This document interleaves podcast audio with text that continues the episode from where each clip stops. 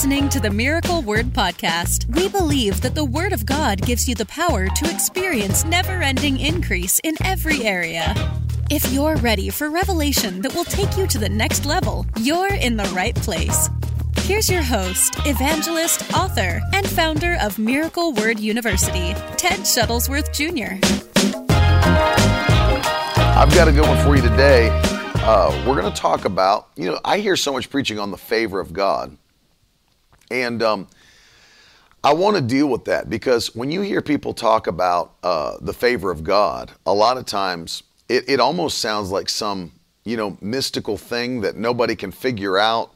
It's like, man, he just had God's favor on him. And, you know, it, it's like, it's like some inexplicable season that somebody went through where they experienced um, the favor of God. It's like, man, you don't know. I tell you, there's coming a time God's favor is going to come on you. And people don't understand uh, what God's favor is or how they can even practically access the favor of God. And so I want to uh, I want to talk to you about this because I'm going to actually give you five things that provoke God's favor uh, in this broadcast today that you can apply immediately. It's not some weird uh, it's not some weird thing that's like you know mystical or nobody can explain it or we don't understand how it comes, when it comes, where it comes. It, it's not it's not like that. In fact, if you read the Bible, you can plainly see why people had the favor of God on their life. You can understand why God releases His favor to your life. And so, uh, literally, if you just take notes, uh, today I'm going to show you five principles that you can immediately apply to your life that will provoke and release the favor of God onto your life. And so I'm going to take you through uh, five different passages as you're jumping on. Uh, help me out. Put these things in the comments. Put the scriptures in the comments, and uh, and share it when you jump on, and uh, it'll it'll help get this to more people. So uh, first, I want to take you to Luke chapter 17. Hey, Lisa. That's right, Mike. Mike Frost, Wealth Magnet, is in the house. There's my dad. Love you, Dad. And so, uh, Luke 17 is where I want to start with you today. And uh, I'm going to read you this passage um, regarding the 10 lepers. And we're going to start there today, and then we're going to move through these five things that um, definitely provoke the favor of God on your life. And so let's look at this starting in um, verse number 11. This is Luke chapter 17 and verse number 11.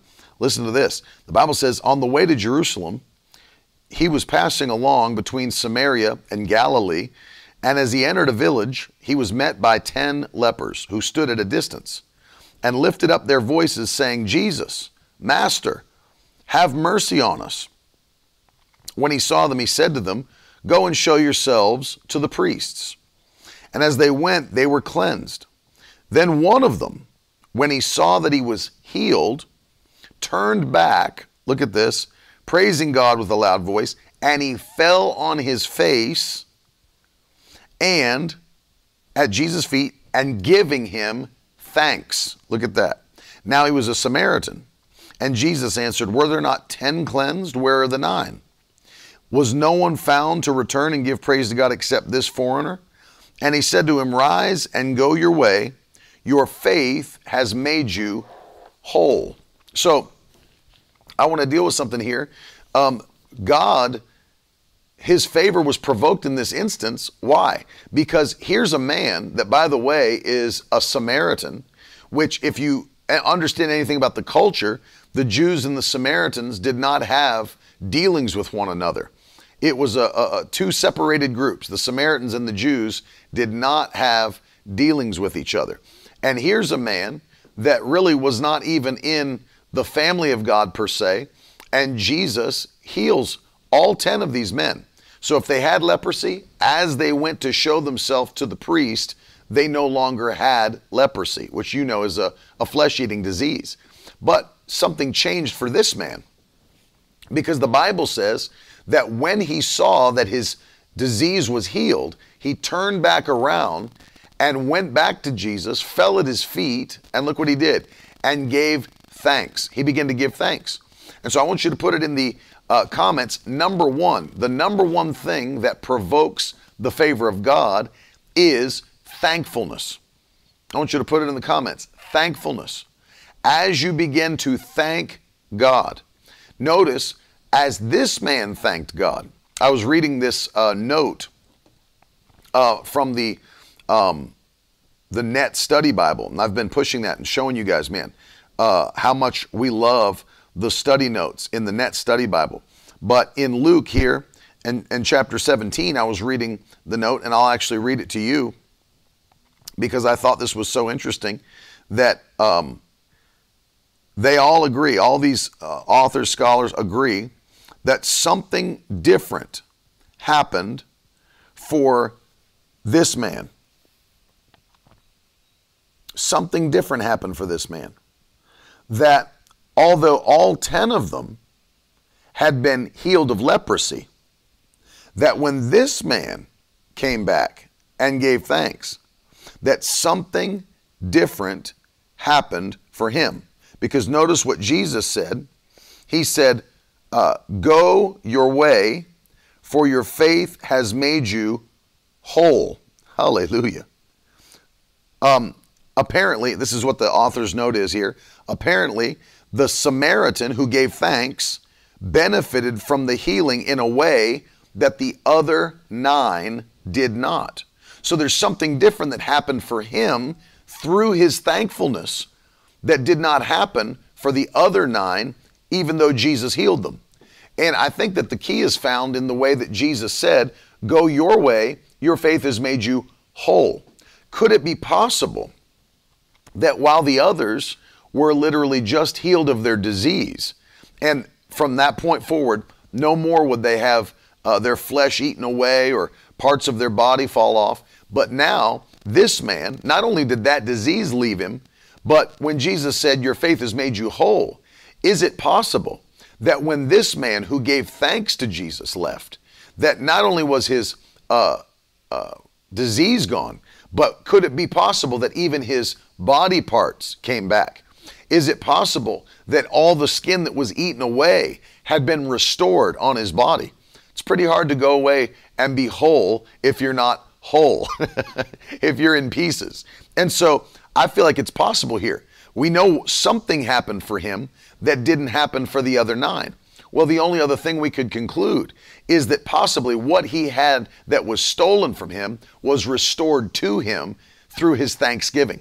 And I'm telling you, when you start to give thanks to God, when you begin to make thanksgiving a lifestyle, right? Instead of just every once in a while or during a song, during the song service, when you start to make thanksgiving a lifestyle, things begin to change. Why? Because of the fact that when you thank God, it is something that He's given you. Thanksgiving. Give thanks at all times, or always give thanks. It's a command in Scripture. Uh, rejoice always. And again, I say rejoice. So when you give thanks and make thanksgiving a lifestyle, it is an ongoing provocation of God's favor. The more you thank Him, the more He manifests His presence and His power. Um, have you ever done something for someone before and after you did it for them, they didn't even say thank you? Have you ever had that happen? Where you did something for someone, but they didn't even bother to say thank you. It almost makes you feel like, man, I don't want to do things for that person anymore. They don't even care. They didn't even appreciate what I did do for them. And see, I'm sure that the Lord feels the same about a lot of people. He's blessed them, He's provided for them, protected them, healed them, and they've never even bothered to say thank you to God. But if you'll make thanksgiving a lifestyle, it will provoke the favor of God over and over. There will be things that God will do for you that you may not see taking place in other people's lives because maybe they've ignored his presence. Maybe they've ignored his power or his mighty works, like the Psalms tell us. In Psalm 150, the Bible tells us that we are to praise him for his mighty acts of greatness.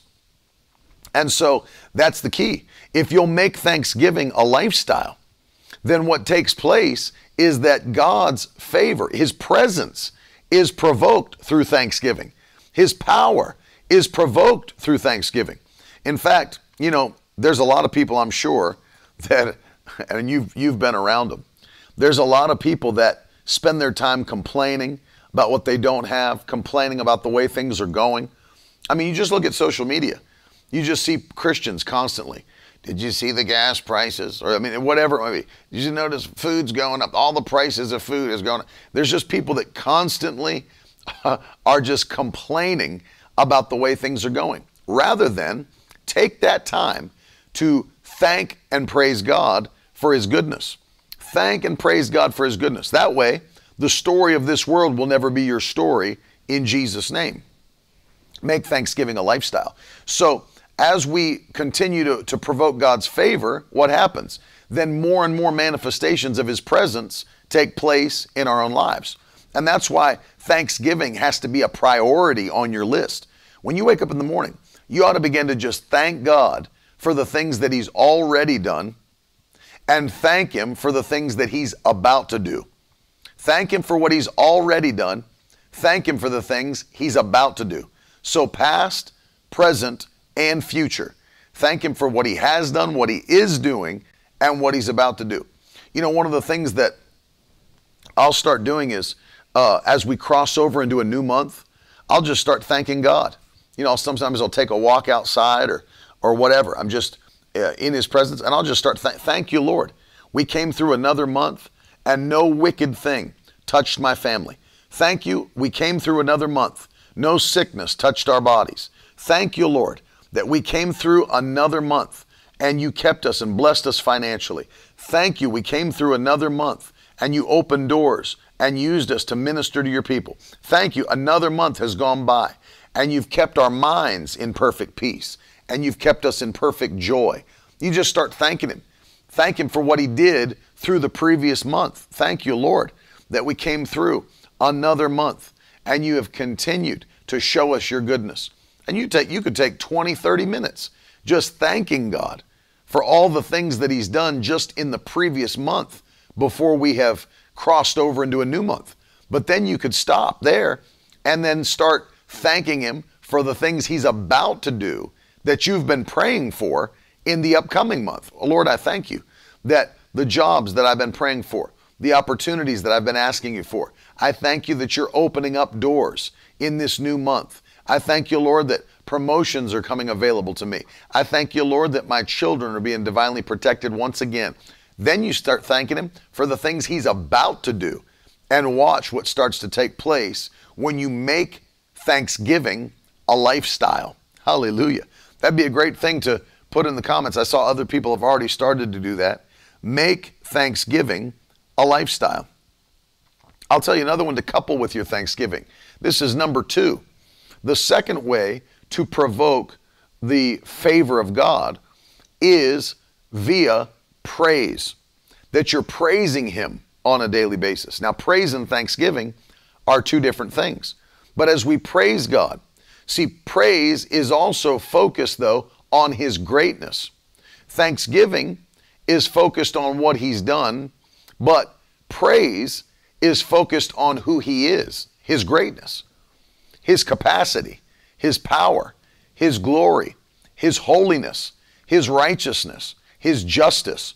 And so, as you praise Him, see, the Bible says in Psalm 22 and verse number 3 that God inhabits the praises of Israel, lives in, dwells in the praises of Israel.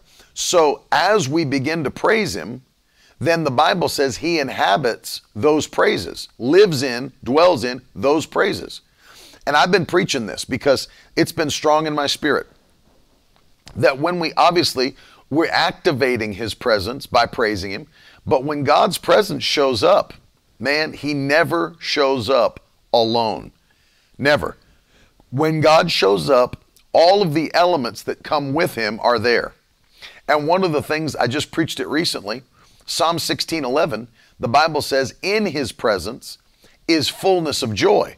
So you can be sure that when you start to praise him on a daily basis, that joy is going to show up in your life on a daily basis. That's a manifestation of God's presence.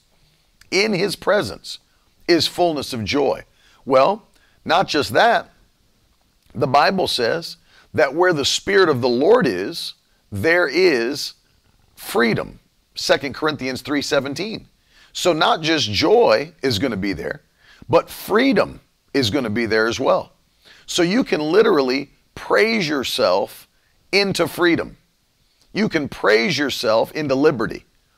And so when God shows up, everything that comes with him also shows up. Healing, blessing, open doors, everything shows up. That's why I wrote that book, um, Unhang Your Harp, is because the subtitle there is How Praise Opens the Door to Every Blessing that God's prepared for your life. Every blessing. And I trace through the Word of God in that book how praise opened the door to healing, opened the door to blessing, opened the door to protection. I mean, you go right down through the list. Every blessing that God set aside is provoked and can be provoked by praising Him. And so it's, it's a powerful thing. If you were to couple thanksgiving and praise on a daily basis, let me tell you, one of the things that stirs me up is to know that you don't ever have to live in depression again. Even though it's something that is plaguing our nation, you don't ever have to live in depression again. Just by staying in the presence of God. The Bible says, in His presence is what? Fullness of joy. So you don't have to go for three years in heavy depression, in overwhelming depression. You can literally provoke that presence of God every single day. And when you get in, there's fullness of joy. Hallelujah. There's fullness of joy. And that's, again, that is a side effect of His divine favor. His favor is provoked. Well, obviously, one of the things that in, that's included in God's favor is the joy of the Lord that gives you strength, which means strength is an aspect of God's favor on your life. Amen. Joy is, strength is, peace is, provision is, protection is. These are all manifestations of God's favor upon your life. And so when you praise Him and when you give Him thanks as a daily lifestyle, get ready because God is going to show you His divine favor. Glory to God. And so, for those of you that are watching, put it in the comments. Praise plus thanksgiving equals daily favor. Hallelujah. Praise plus thanksgiving equals daily favor. And these are things that we should be doing every single day without question. Should be like second nature to the believer, second nature to the people of God. And so we've got thanksgiving and we've got we've got praise. Um, number three, I want to give this to you today. The third way that you can access and provoke the favor of God is through holiness. I want you to put that into the comments. Number three is holiness. Let's let's look over at Psalm 84. Psalm 84. The third element that provokes the favor of God is holiness. And this is such a powerful psalm. I want you to see it with me. We're going to read uh, two verses together.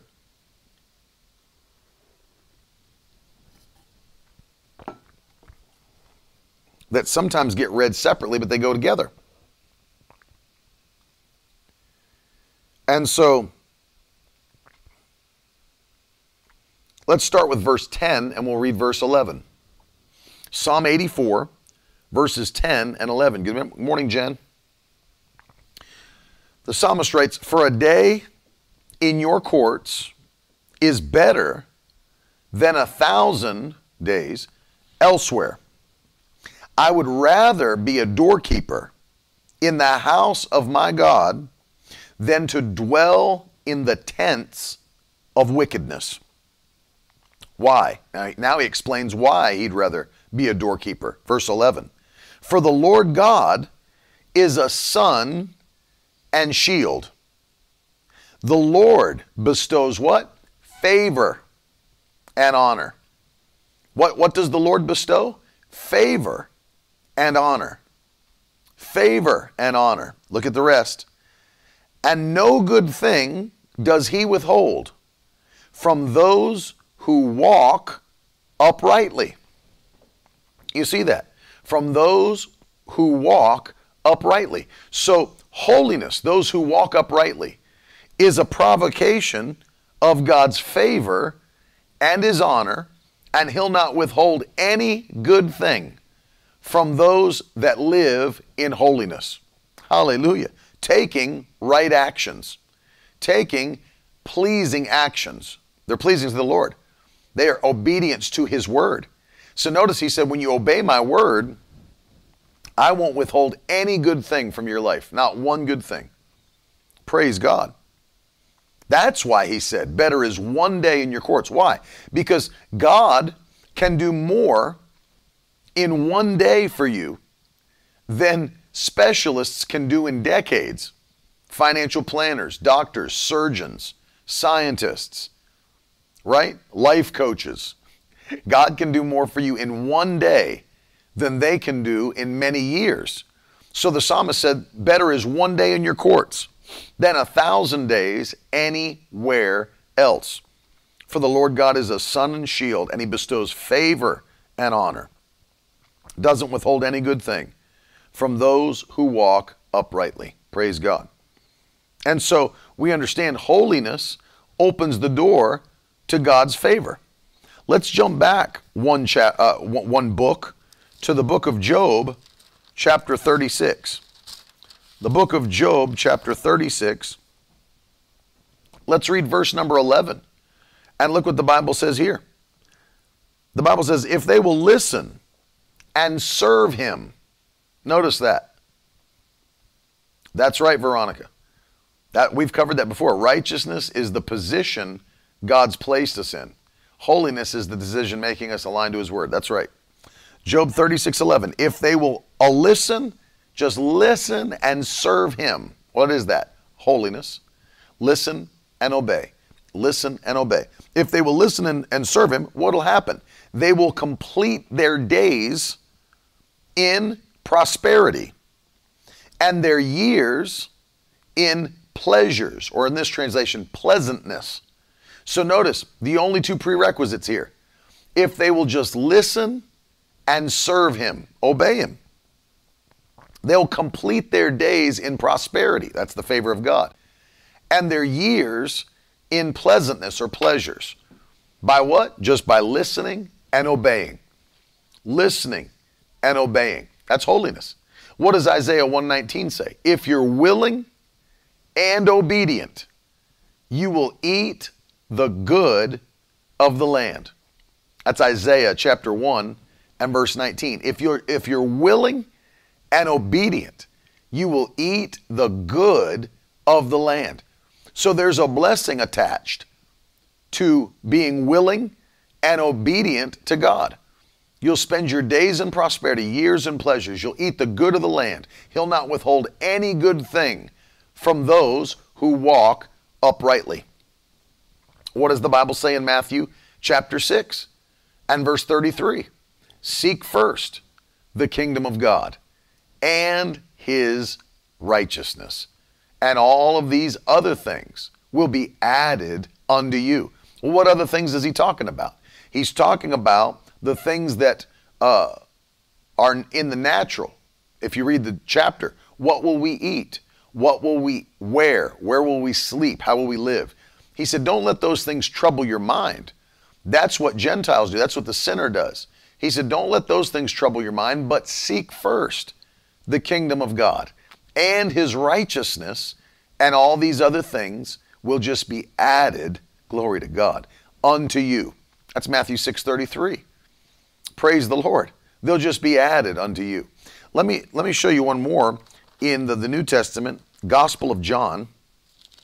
We read this often. Gospel of John, chapter 14. That's right, Aaron. Added to you, not toiled for, not hard beating your brow to get that thing into your life. It'll just be added to you. John 14, verse 21. Jesus is speaking here. He said, Whoever has my commandments and keeps them, that's obeys them, he it is who loves me. And he who loves me will be loved by my Father. Now, watch this last phrase. And I will love him, and I will manifest myself to him. You see that? Thank you for everybody that's putting those verses in the comments. People watch later, they know exactly where to go. John 14, 21. Notice the last part of the verse. And I will love him. Well, who's he talking about? The one who loves me and proves it by keeping my commandments. He's, Jesus said, and I will love him and manifest myself to him. Glory to God. If you go on to another translation of that verse, it says, and I will reveal myself to him. So notice this the manifestations of Christ are reserved for those who obey his commandments. Hallelujah. Thank you, Caitlin. It's good to see you. Um, notice that. Those are the people to whom Jesus will manifest himself. Those who obey his commandments. So notice all of these verses are pointing to the same thing that holiness opens the door to the divine favor of the Almighty God. Obedience to His Word opens the door to the divine favor of God. It's like uh, what, the, what Jesus' mother Mary said at the wedding in John chapter 2. She told the servants, This is a command, truly, that will always produce God's blessing in your life. Remember her command? Whatever He says to you, do it. That's exactly what Mary told the servants. Whatever Jesus says to you, do it. And as they obeyed him, the Bible says the impossible took place. That's what we should expect. As we obey Christ, as we obey his written word, we should expect God to manifest himself in our lives. We should expect his power to be seen in our lives. We should expect the hand of blessing, God's mighty hand of favor to show up in our lives. That should be the expectation. Hallelujah. In fact, and I know you're believing for this as we're in the final six months of this year, I want you to put it in the comments right now. God's hand of favor is upon my life. Amen. We're not going to look like the rest of this world. We're not going to look like uh, other nations. We're not going to look like the wicked. We're not going to look like those who aren't faithful to God. God's hand of favor is upon my life in Jesus' name. In Jesus' name. God's hand of favor is upon my life. That's right. That's right. Put it in the comments. Declare it over yourself that your obedience is opening the door to blessing. Thank you, Lord. Your obedience is opening the door to God's blessing. No question about it. Amen, Linda. That's it. That's right, Hope. God's hand of favor is upon my life. We're declaring that. We're declaring that.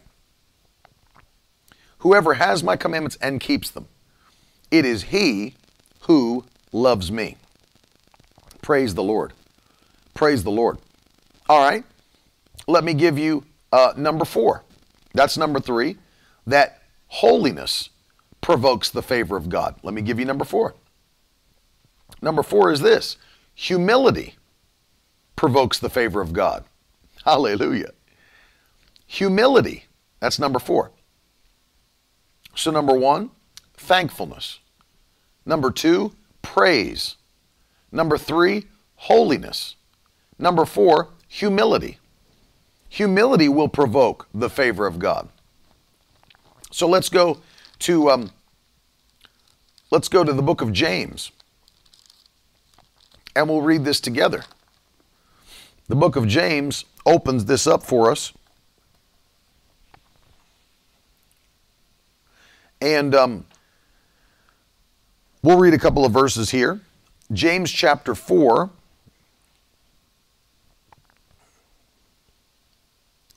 And um, let's read verses 6 and 7. James 4, verses 6 and 7. Look at this with me. Speaking of God, it says, But he gives more grace. That's favor. Therefore, it says, God opposes the proud, but gives more grace to the humble. He gives grace to the humble. So, what's the key here? So, submit yourselves, therefore, to God. Resist the devil, and he will flee from you. Now, let's ver- read verse 8. Let's read verse 8. Draw near to God, and he will draw near to you. Cleanse your hands, you sinners. Purify your hearts, you double minded. Be wretched and mourn and weep. Let your laughter be turned to mourning, your joy to gloom. Humble yourselves before the Lord, and he will exalt you. So what was what was the warning? You say like, what, why would he why would James say all that stuff? Because he's warning those that he's writing to against worldliness. Against worldliness, being a friend of the world. In fact, let me go back to verse 1 so you have the context. What causes quarrels and what causes fights among you?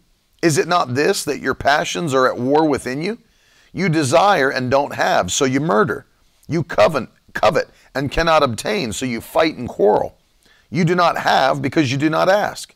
You ask and do not receive because you ask wrongly to spend it on your passions. You adulterous people, do you not know that friendship with the world is enmity with God?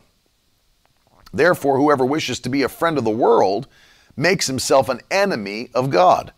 Or do you suppose it is to no purpose that the scripture says he yearns jealously over the Spirit that he has made to dwell in us? But he gives more grace. Therefore, it says God opposes the proud, gives more grace to the humble. So, this whole passage is instructing people that humbling yourself to God is making sure I'm not a friend of this world, I'm a friend of God. And if I'm a friend of God, then I reject the system of this world. I reject the anti-Christ, anti-God agenda.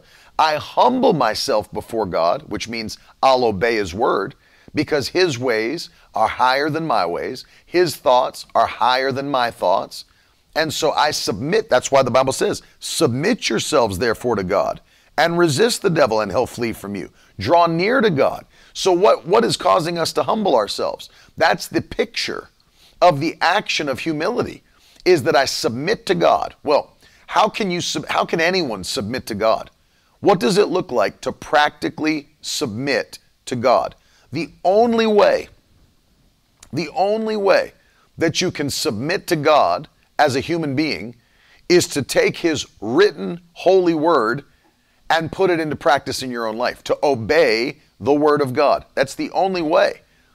I mean, the only other thing that you could say is uh, obeying the leading of the Holy Spirit, the voice of the Holy Spirit. Those two things make up the only way that we could submit ourselves to God.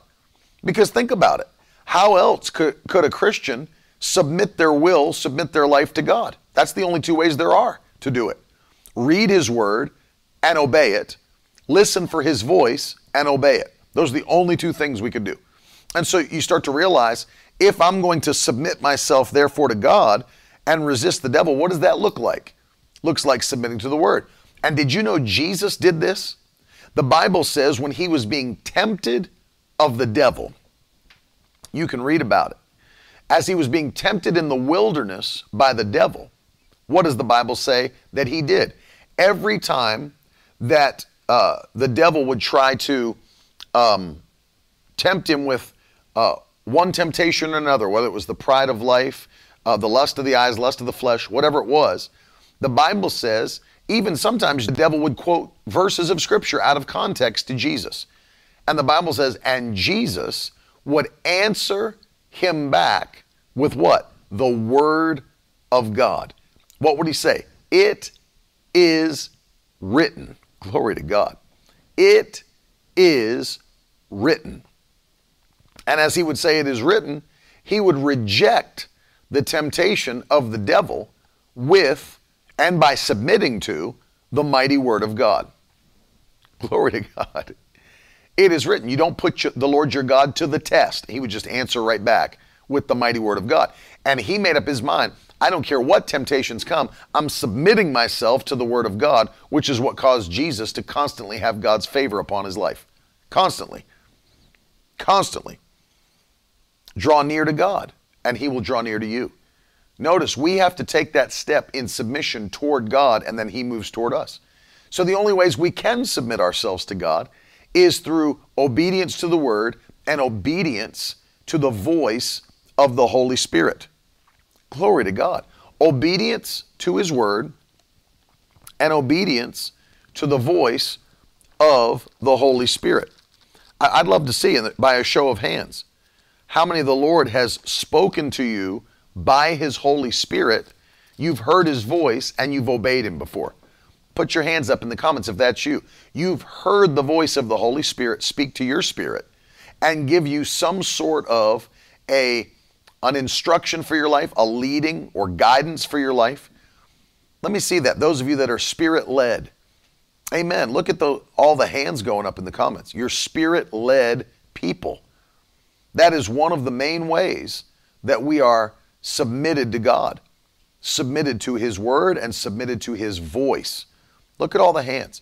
That's wonderful that you've had a leading from the Holy Ghost and you've obeyed the voice of the Holy Ghost. It could be in a job, it could be in relationships, it could be in where you were called to move or what church you were called to attend, or it could be anything. It could be a warning God gave you that you heeded the warning and God blessed you or protected you for doing that.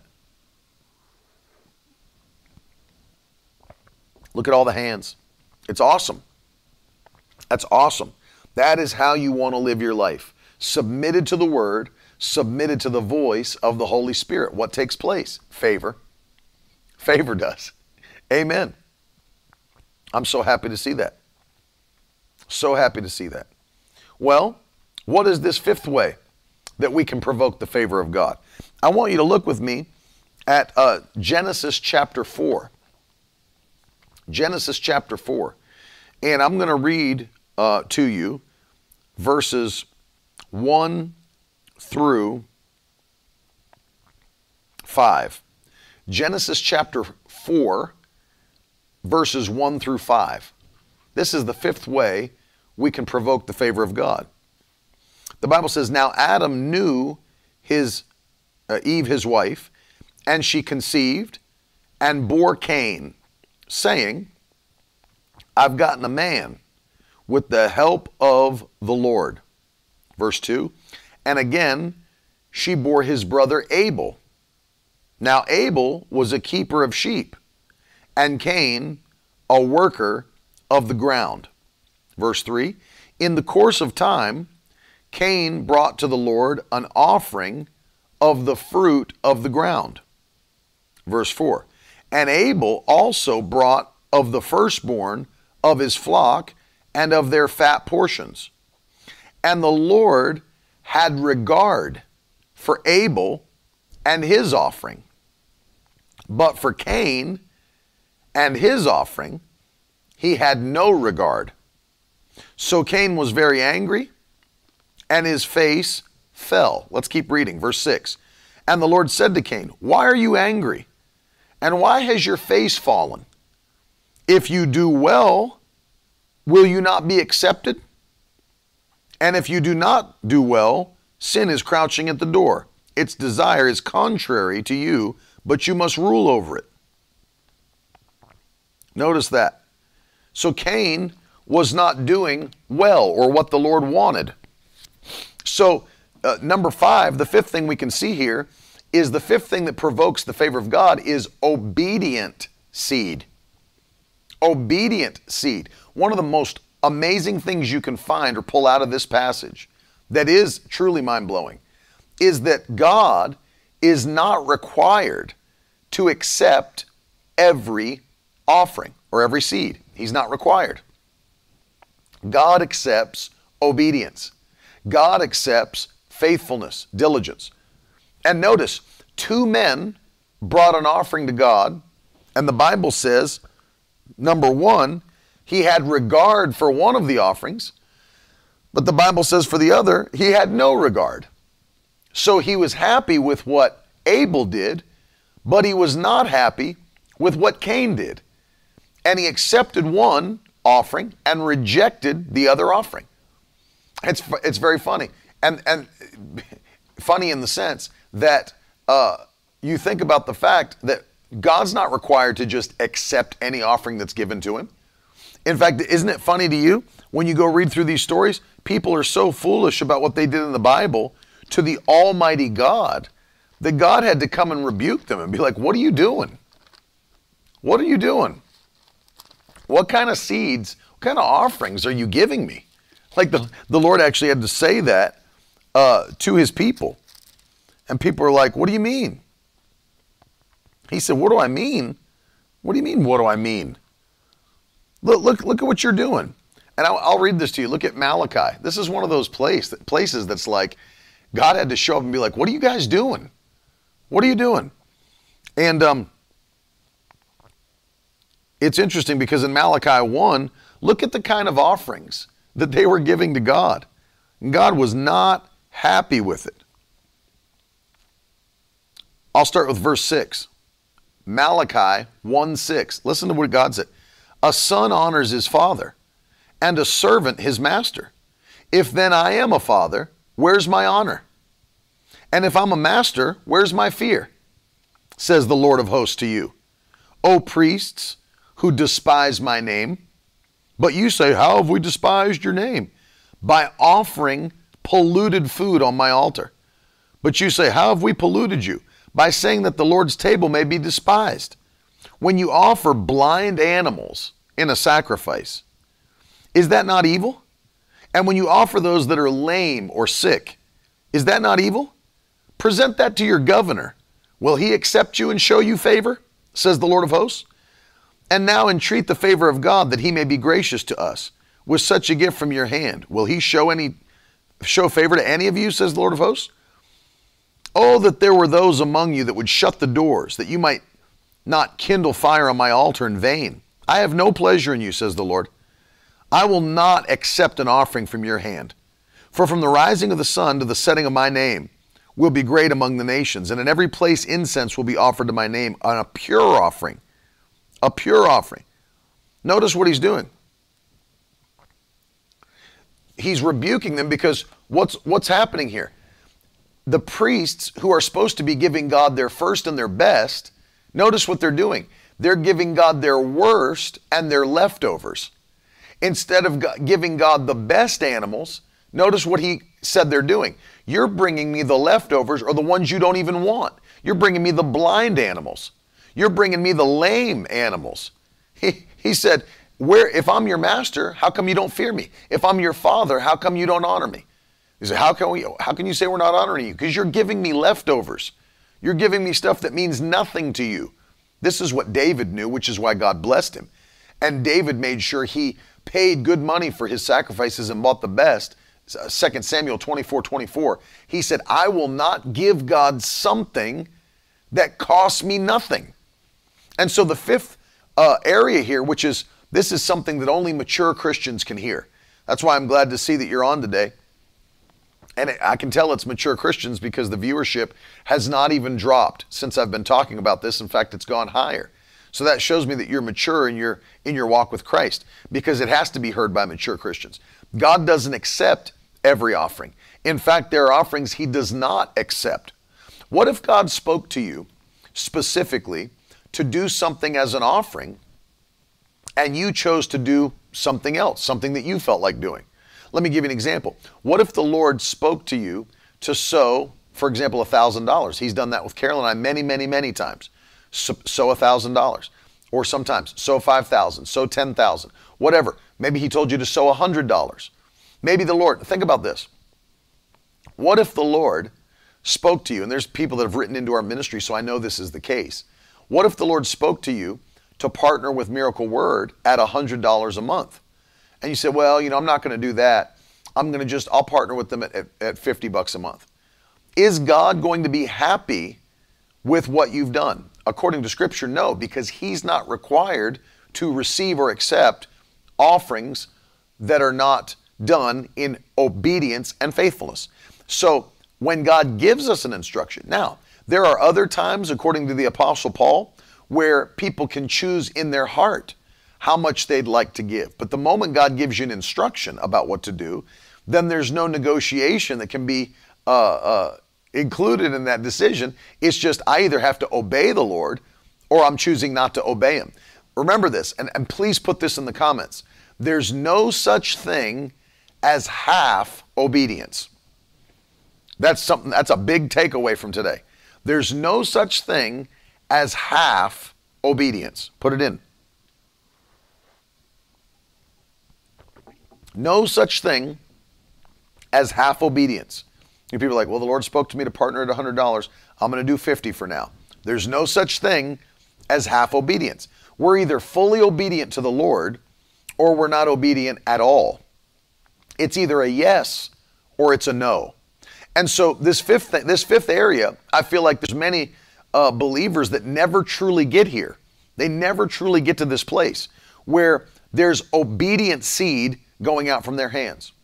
And one of the things that takes place is people feel like, oh, that's too much. I don't need to be doing that's too, that's too much. Or, or the Bible says that people will begin to consider the weather, as it were. Ecclesiastes. They consider the weather and then they do not sow, they do not plant. That's a mistake according to Scripture. We don't put our eyes on the natural realm and then decide not to do what the Lord asked us to do. You say, well, the, you know, I, the Lord spoke to me to do this, but man, look what's going on in our world right now. You don't, uh, according to Ecclesiastes, that's a mistake. You don't look at the natural realm and then decide not to do what the Lord has asked you to do. You always have to be obedient. Um, it's your boy Maxie says in the comments, what if you don't have the full amount, but you still want to obey? That's a great question. But see, don't forget that the Bible says in 2 Corinthians chapter 9 that God gives seed to the sower. So, if the Lord is the one who asked you to sow, guess what? He will put the seed into your hand. He will put the seed into your hand. Let me tell you, when and and I'm only sharing this with you. It has nothing to do. I'm not bragging. I just want you to be encouraged if you haven't heard this testimony about sowing seed because I want you to hear that God puts the seed in your hand. If He's speaking to you to sow, He also gives you the seed. Um, when my father was getting ready to buy this new tent that we're under now, uh, and he was giving his other tent to another evangelist, I heard in my spirit the Holy Ghost say, Buy that new tent for your father. I heard the Holy Ghost say that. I knew it was a leading of the Holy Spirit. I text my wife, we were in a service. Text my wife, we're going to buy this new one. Text my brother-in-law, how much does the new one cost? And when he sent the uh, the invoice over to me on my email, and, I, and he showed me what it was, or texted to me, excuse me. He texted to me. It was thirty-five thousand dollars for the new tent. Well, I knew that Carolyn and I were supposed to do it. The Lord told us to do it, and, and, and it was like, man, because that was the biggest seed I'd ever sown uh, to the Lord. But I said, you know what? I know the Lord is telling us to do it. We have to do it. And so that very night, we sowed the seed to uh, purchase this first phase of the new tent, $35,000. Well, uh, I knew it was the Lord. I knew it was the Lord, but it was a massive step of faith for us. I am telling you, it was not even a week. I got home to my house in Florida and I opened the mail and there was a, a check in the mail sitting there.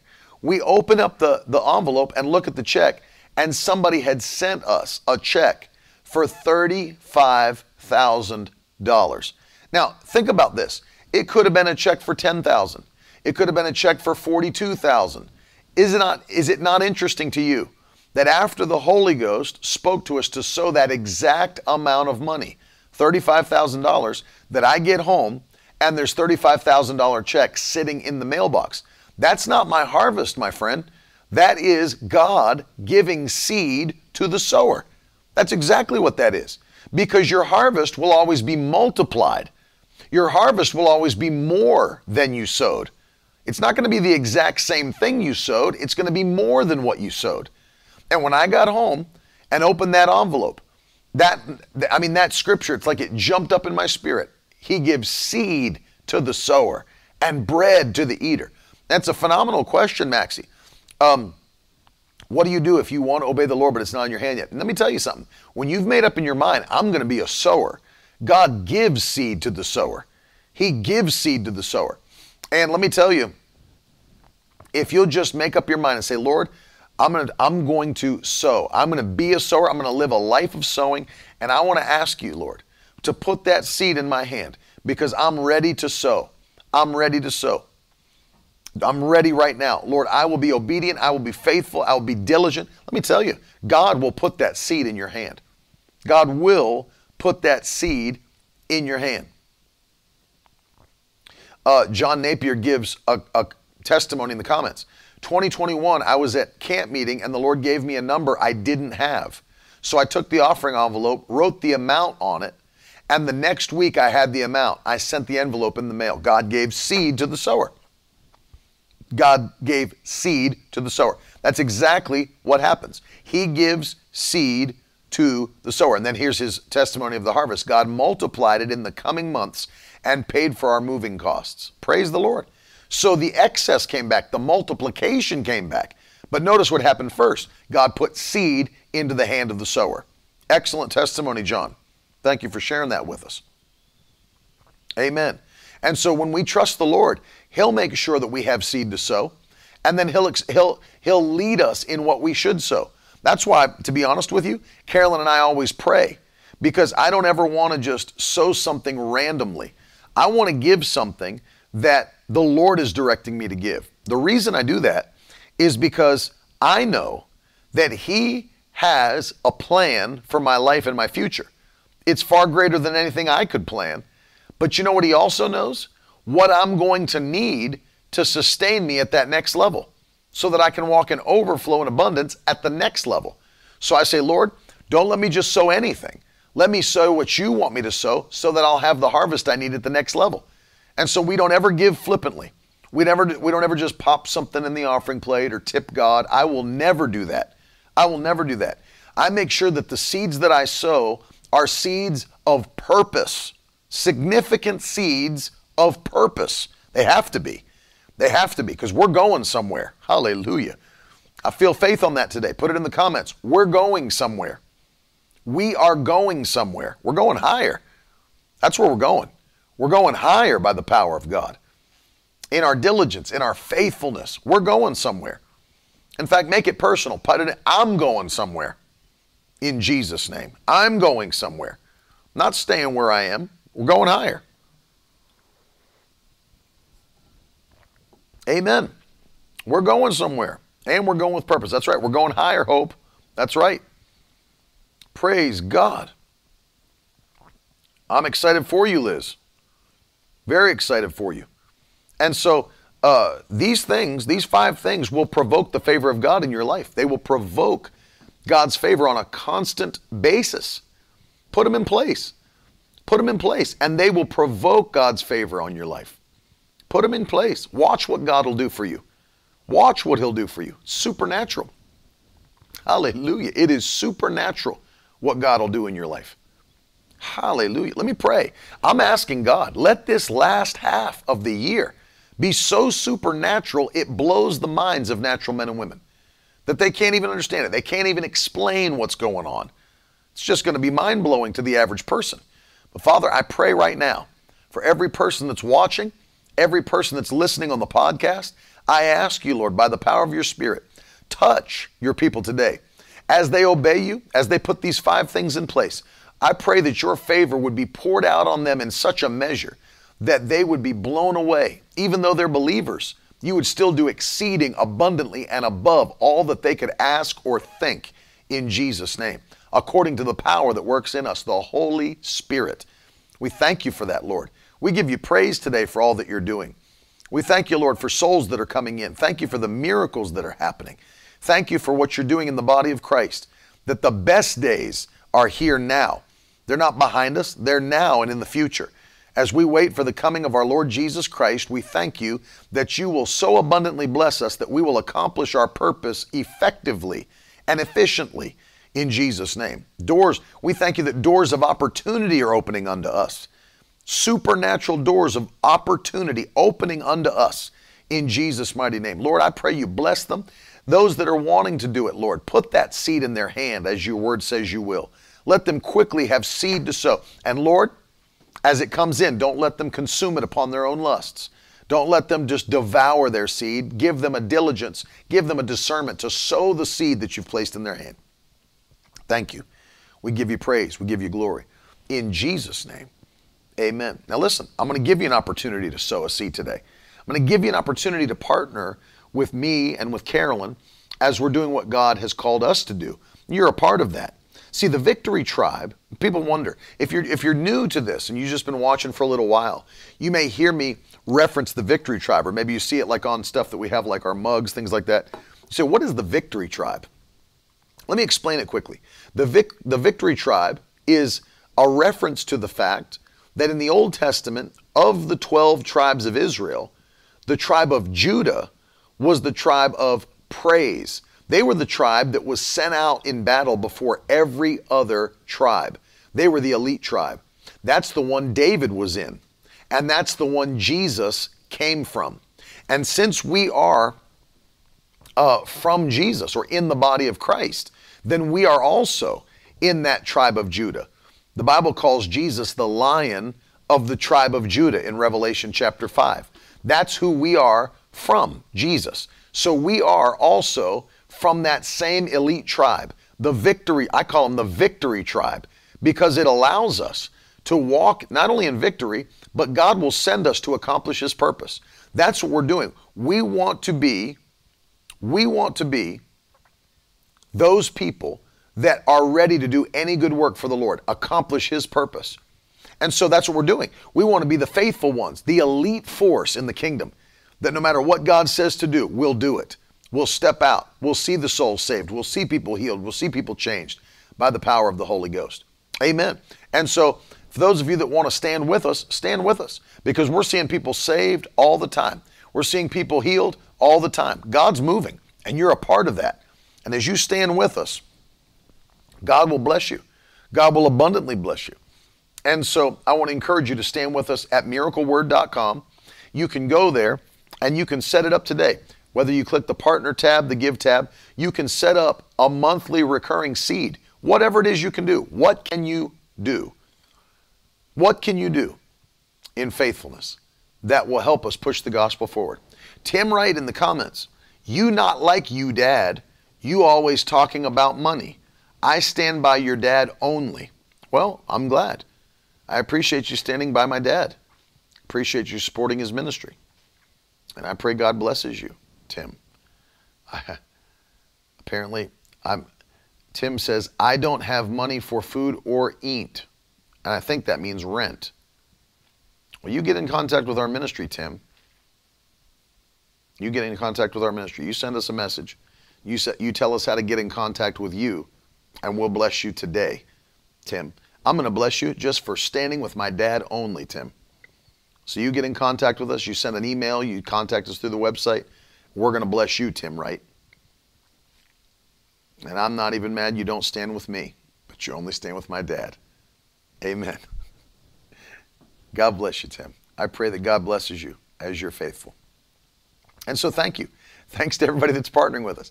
Thanks to those that are standing with us and uh, believing God for souls to come in before it's too late. Jesus is coming very soon. Excuse me. Let me say this month of uh, July, those that are standing with us in partnership, uh, those that are sowing $85 or more, we're going to send you Brother Hagin's book, How You Can Be Led by the Spirit of God. Uh, in fact, let me say this. Let me, let me say this. I'm going to come back to you. I'm, I'm just going to do this in the month of July. Anybody that sows anything in the month of July, I'm going to send you that book by Brother Hagin, How You Can Be Led by the Spirit of God. There's people on my team right now that are freaking out as they hear me say that, but I'm doing it. Um, I'm going to send anybody that sows in the month of July, we're going to send you that book by Brother Hagin, How You Can Be Led by the Spirit of God. For those that are sowing $250 or more, we're going to include with that the Blood Covenant by E.W. Kenyon. And uh, we're going to get that to you. And then also, for those that are sowing $1,000 or more, uh, we're going to include um, this book, or excuse me, this study Bible, the Net Bible Full Notes Edition, 60,000 translators' notes in one study Bible. So it's an awesome resource. And um, said, We just witnessed you practicing the fruit of the Spirit. the final seven said, If you didn't talk about money, people wouldn't know how to understand how to receive money. So thank you for talking about money. Yeah, Amy, we're going to get you one as well. Love you, Amy. Glad you're doing well. Hope Sammy's doing well. Hope, you, hope your husband's doing well. And um, yeah, I love you guys. I love you a lot. Appreciate you. Let me tell you what we're doing. And I would love to see uh, all of you. Amy, we would love to see you guys at this as well. We've got the homecoming weekend coming up, October 28th and 29th in Allentown, Pennsylvania. Uh, this is, last year was so awesome. This year is going to be even better. This is the Victory Tribe homecoming weekend. And so uh, Jenna has been contacting those of you that are partnered with us um, to get you to RSVP.